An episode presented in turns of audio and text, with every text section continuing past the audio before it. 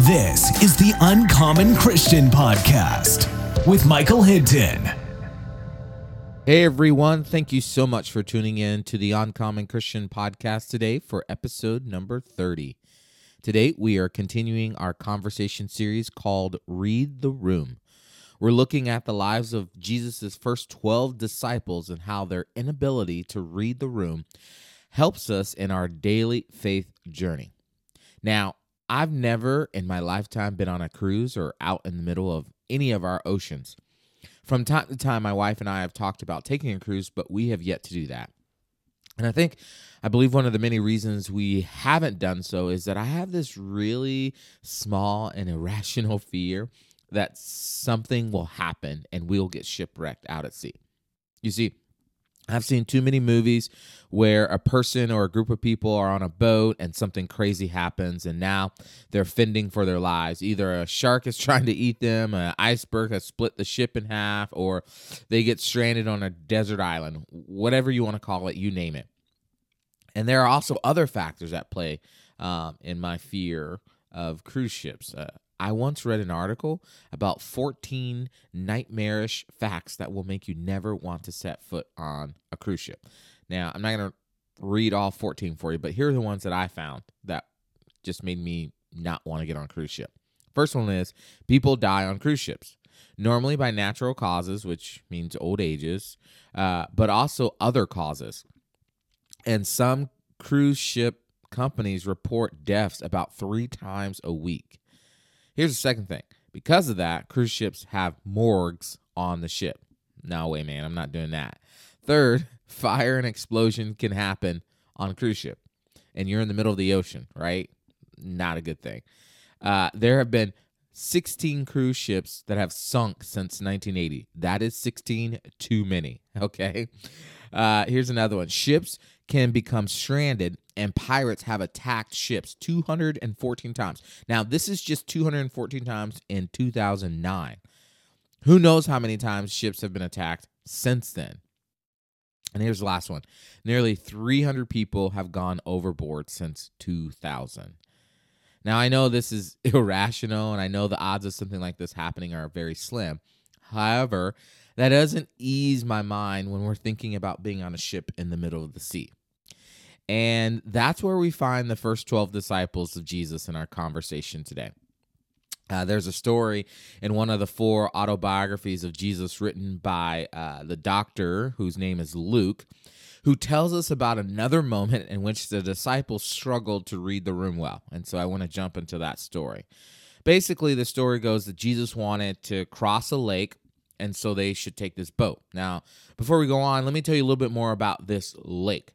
Now, it was a sea, also known as the Lake of Galilee, which isn't like some small man made lake or, you know, little thing that you get in a pond. No, this is a massive, massive body of water. This thing was really big and it's set in between a mountain range as it was situated about 700 feet below sea level.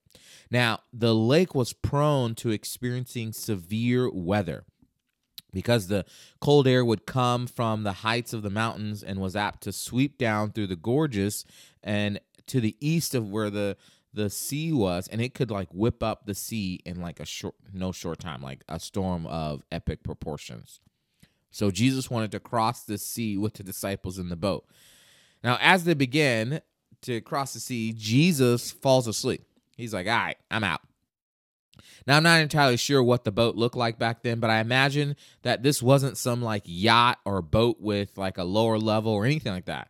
I imagine that this was just a small little boat, like just a boat, right? And Jesus is laying on the floor of this boat, sound asleep. Now, about the time that Jesus is out, a raging storm develops on the sea, and the disciples are clearly in freak out mode. The boat is filling up with water and the storm is raging. The disciples are panicking, and I bet they were screaming and shouting at each other. And one was probably huddled with another, and they were probably writing their last will. So they so they go to Jesus and they violently wake him up and they're screaming, "Master, master, we're going to drown." That's their thought. That's probably the thought I would have had as well. Now I want to stop here and talk about the fact that while everyone else is freaking out and thinking they're going to die, Jesus is in the midst of a power nap. Now, there isn't any amount of fatigue that would keep me asleep if I was on that boat in the midst of that storm. But Jesus, nah, that dude was out like a light. And this fact forces you and I to ask the question of why. Why was Jesus able to be sound asleep in the midst of what looked like to be the end of their lives? And I believe that the answer is that Jesus knew. It's just that simple. Jesus knew. He knew who he was and what he could do. He knew he was the Son of God and he is God himself, is expressed in the form of the Son and has the power of God expressed in the form of the Holy Spirit within him. But the disciples didn't know.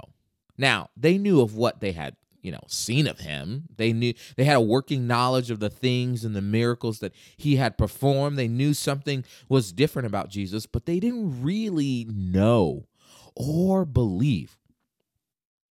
They even asked themselves at the end of the story, who is this man? Like this dude just told the sea to chill and it listened. Like who in the world is this guy?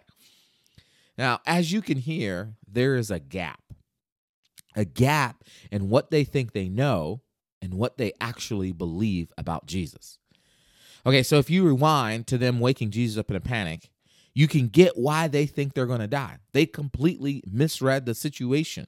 They thought they know who knew who Jesus was, but they didn't really believe that Jesus was who he said he was. There is a gap between knowledge and belief. And the only thing that can close that gap is faith. If I could put it this way, faith is the bridge that moves us from knowledge to belief. Let me say it one more time. Faith is the bridge that moves us from knowledge to belief. So it makes sense when Jesus finally wakes up and calms the storm that he asks, Where is your faith? That's just like he gets up, calms the storm, looks at the disciples, says, Where's your faith, guys? Here's what Jesus is asking You've seen me do things you can't begin to explain. You've heard me break down the ancient laws in ways you couldn't even fathom. You've heard me tell you who I was and what I'm here to do, and still you lack the belief in me.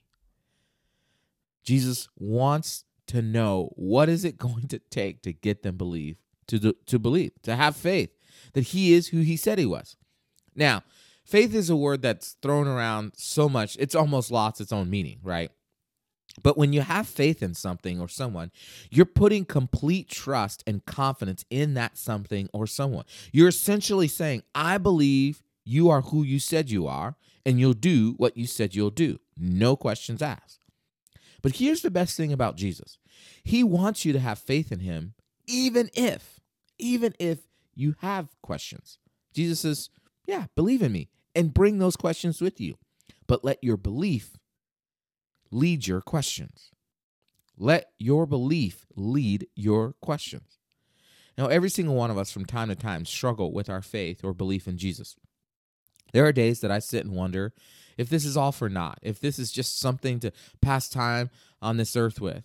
But then I quickly remind myself that the gap from knowledge to belief is where my faith in Christ comes in. And each day, I've got to work on that gap. I've got to work on my faith each day if I'm going to continue to close that gap. The same can be said for you listening today. It's one thing to know Jesus, it's a completely another thing to believe in Jesus. And the process of knowing to believing is faith. so, what I want to do is I just want to share with you three simple things you and I can do to help continue in the process of growing our faith and closing the gap between knowledge and belief. So, the first thing is read God's word. Now, these, I told you they were super simple. They're nothing complicated, nothing extraordinary, nothing that you have to go out and do something crazy. There's just really simple, simple, practical steps right? First one, read God's word. I want you to think of a garden that you're planting. Now, no one walks out to the dirt and just expects something to be there, like, oh, grow, right? No. Or no one puts a seed in the ground, comes back an hour later, and expects there to be plants. No. If you want to grow a garden, you have to plant the seeds and water the ground. Reading the Bible in the same way it helps grow your faith. When you read, you're reading about who God is, who Jesus is, who the Holy Spirit is, and the grand story of it all. You're reading about his promises, what God believes about you and I, about life, and about how Jesus has this amazing plan for life eternal. But you can't get that by just having a Bible. You actually have to open it and read. And here's the great thing you don't have to start so big and try to read the entire Bible in one sitting.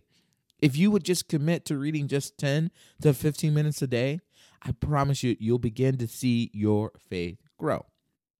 Here's the second simple, practical step pay attention to God's word. Hmm, seems to be a theme growing here, right? Read God's word. And second, pay attention to God's word. Here's what I mean by this one. One of the writers of the Bible, by the name of James, says this Do not merely listen to the word and so deceive yourselves, do what it says. James is employing us to not just digest God's word, not just read it and then just be done with it, but then to also exercise God's word in our daily thought, words, in action. It's like a child who's growing. If they don't begin to use their arm and legs, well, the, the muscle will atrophy, right? And it'll begin to waste away. The same can be said of our faith. If we don't put it to action, it'll grow stagnant. So take God's word in and then release God's word out. Do what God's word tells us to do, right? And it will help us grow in our faith even more. Here's the last thing for you test God's word. Oh, there's that theme again. Read God's word, pay attention to God's word, and lastly, test God's word. And that question that Jesus asked the disciples, Where is your faith? Jesus is asking, Why don't you trust who I said I was and can do what I said I can do in this moment? The disciples weren't willing to put Jesus' words to the test. Had they, the assumption is they might have survived even without waking Jesus up. And this is true for you and I. When things get tough, when we're seeking out answers, when we're asking God if we should take this risk, Jesus is saying, put his word to the test. Now, that doesn't mean to test Jesus and his patience towards your own will. No. It means to put what you're asking up against God's word in the Bible. If he promised that he'd be with you, then trust that he will. If he promised that he would provide, trust that he will. Now, it may not look like exactly like what you want it to, but trust that Jesus, who, as the Bible says, is the author and perfecter of our faith, knows exactly what you need. Well, I want to thank you for listening today. And if this was helpful for you, would you do me a favor, a big favor, and share this with others? Also, I'd love it if you could provide a positive rate and review on Apple Podcasts or wherever you listen to podcasts, which will help this show reach more people. And that's what it's all about. It's not about fame or popularity. This podcast is all about encouraging and inspiring every Christian to love Jesus and to live out their purpose in uncommon ways. Thanks for joining, and we'll see you next week. Thank you for listening to the Uncommon Christian Podcast with Michael Hinton. For more information on today's topic, visit uncommonchristianpodcast.com.